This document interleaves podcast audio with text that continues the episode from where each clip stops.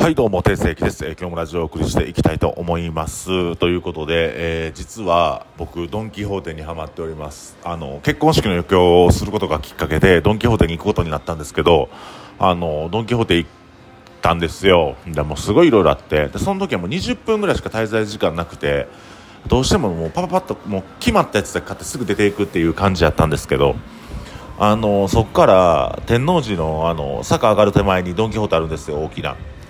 でそこちょっと寄りたいなと思って、で今部屋の掃除かなり本格的にやってて、それこそ、ね、配管とか、換気扇とかの今掃除をやってるんですよ。でそうするとどうしても、必要な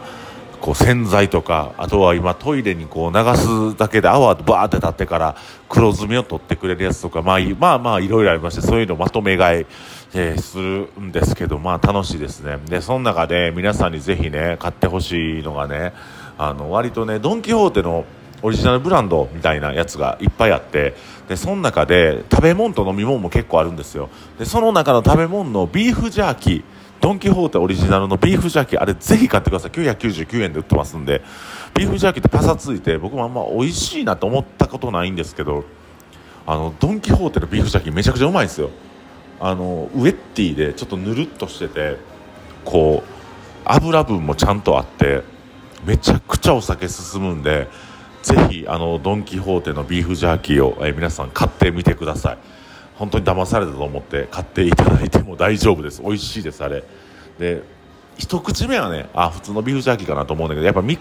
口、4口食べてる間に美味しくなってきて、お酒と合うので、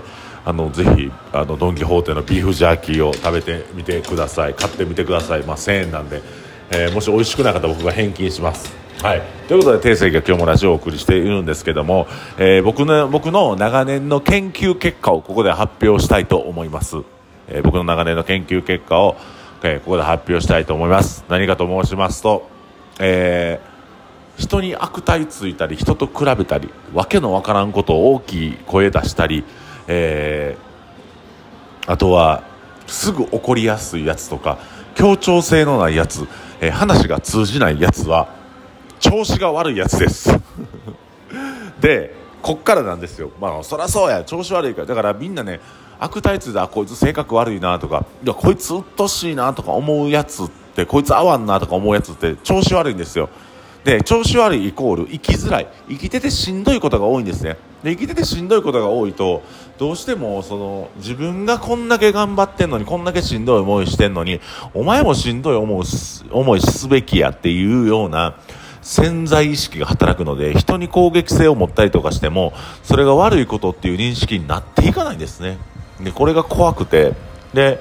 なんかそういうのがほんまにあるなと思って、調子悪いやつと生きづらいやつっていうのは他人を攻撃してもいいからこそ、悪態ついたり、酔っ払って暴れたりとか、人の悪口言ったりとかするんですよね。生きづらい、生きててしんどい。つまり彼らが求めてんのは、適切なアドバイスじゃなくて救いなんですよね。だからそういう子らを目の前にした時に正論ぶっ放して、なんかお前こうでこうやった方がいいでって言うんじゃなくて、そうなん大丈夫、いやもう大丈夫やって、そんなもん考えんでっていう風な救済が必要やっていうことです。だから常にこう攻撃性を持った人に対しては攻撃性で返してまいがちじゃないですか。それこそ口喧嘩には口喧嘩で勝負しようとか、腹立つやつにはこうね、そういう態度取ったらうっとうしいやつに睨みつけるとかっていう風な感じじゃなくて、違うんですよ。温かく抱きしめることが彼らたちが欲しがっているもので、彼らたちは救済を求めています。本当にね、これはなんでお前みたいなわけのわからないやつに偉そうに言われて俺は我慢せなあかんねん。我慢じゃないですよ。もう救ってあげようっていうことです。目の前で溺れてる犬がおったら川に飛び込んで助けてあげる。で重い荷物を持ってるおばあちゃんがいたらそれをちょっと持って階段登ってあげる、エレベーター乗してあげるとか、そういう風にね、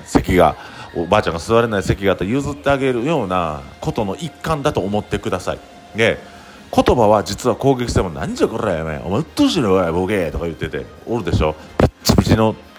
T シャツにピチピチのズボンと大きめの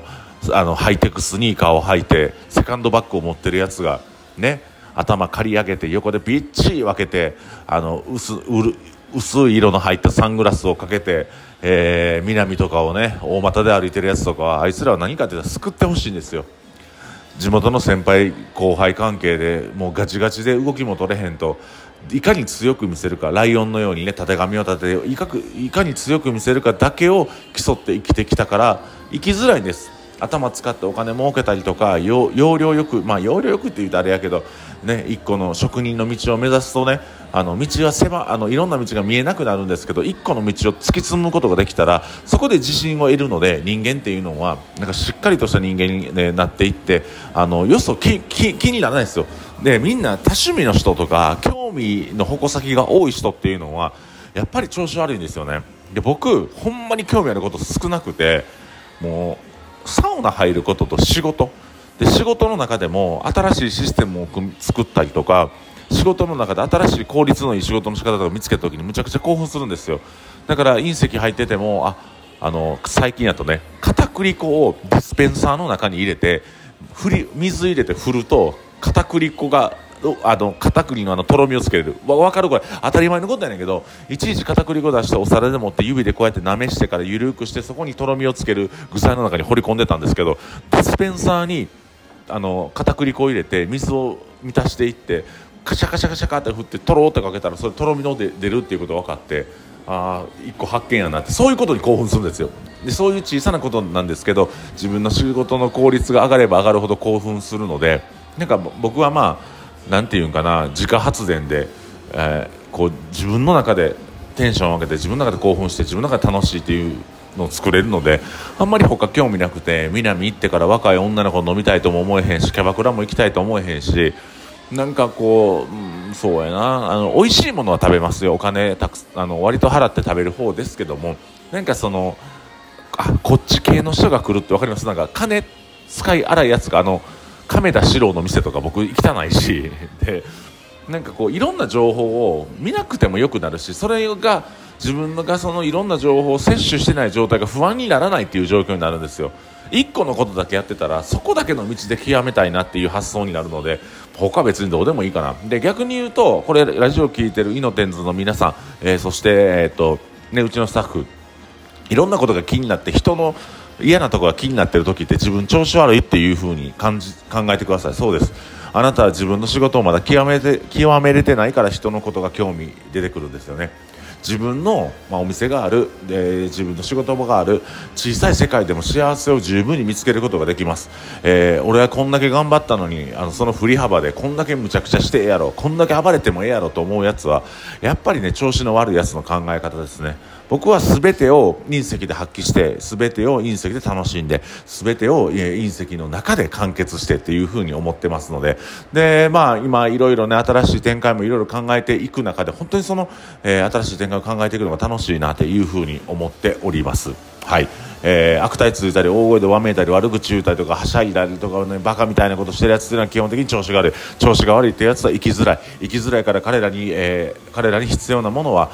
彼らを糾弾したり、彼らを注意したりすることではなくて温かく包み込んであげる救済が必要だ、救いが必要だというお話をさせていただきました。そしてまたいろんなものに興味持ってる